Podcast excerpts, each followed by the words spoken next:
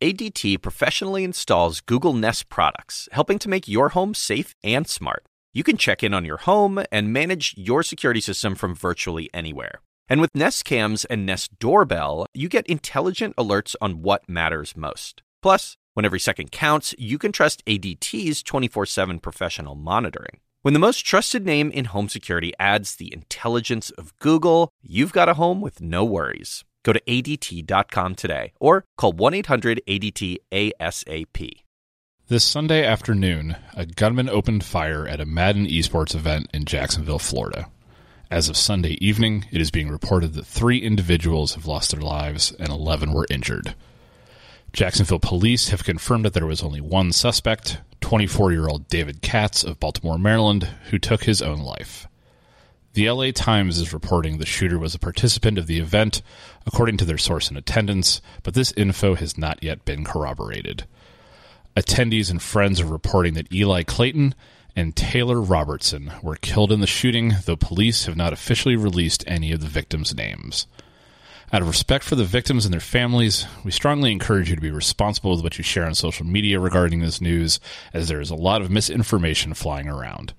Your safest place for updates is the Jacksonville Police Department, which is regularly publishing to Twitter at JSOPIO. We will do our best to keep you updated over at Esports Daily. Today is a tough day for all of us, not only as members of the esports community, but as Americans, and quite frankly, as humans. Unfortunately, sometimes it does take it hitting close to home for people to wake up and notice. For somebody in our community to lose a son, a father, a significant other. But we are not the first to experience this, and unfortunately, we won't be the last.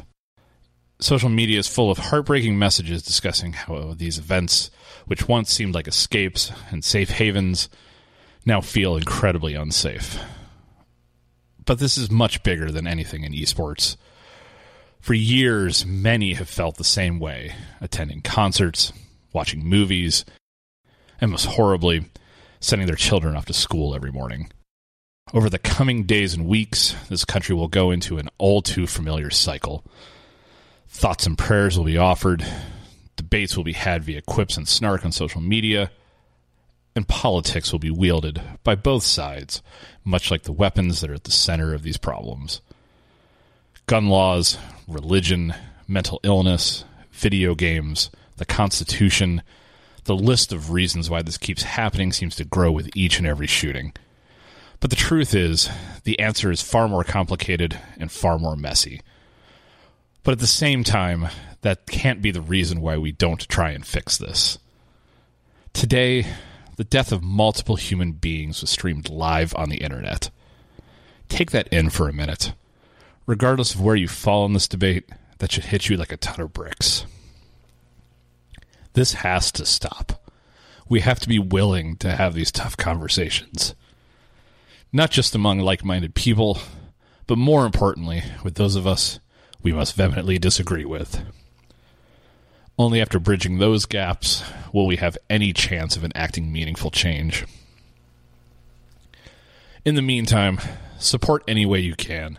Register to vote, donate blood, raise money for these families, volunteer at suicide helplines, whatever you can do to play a part. And while none of these things alone will solve the problem, it does ensure that we don't normalize these horrific events and that we continue to support each other when they do occur.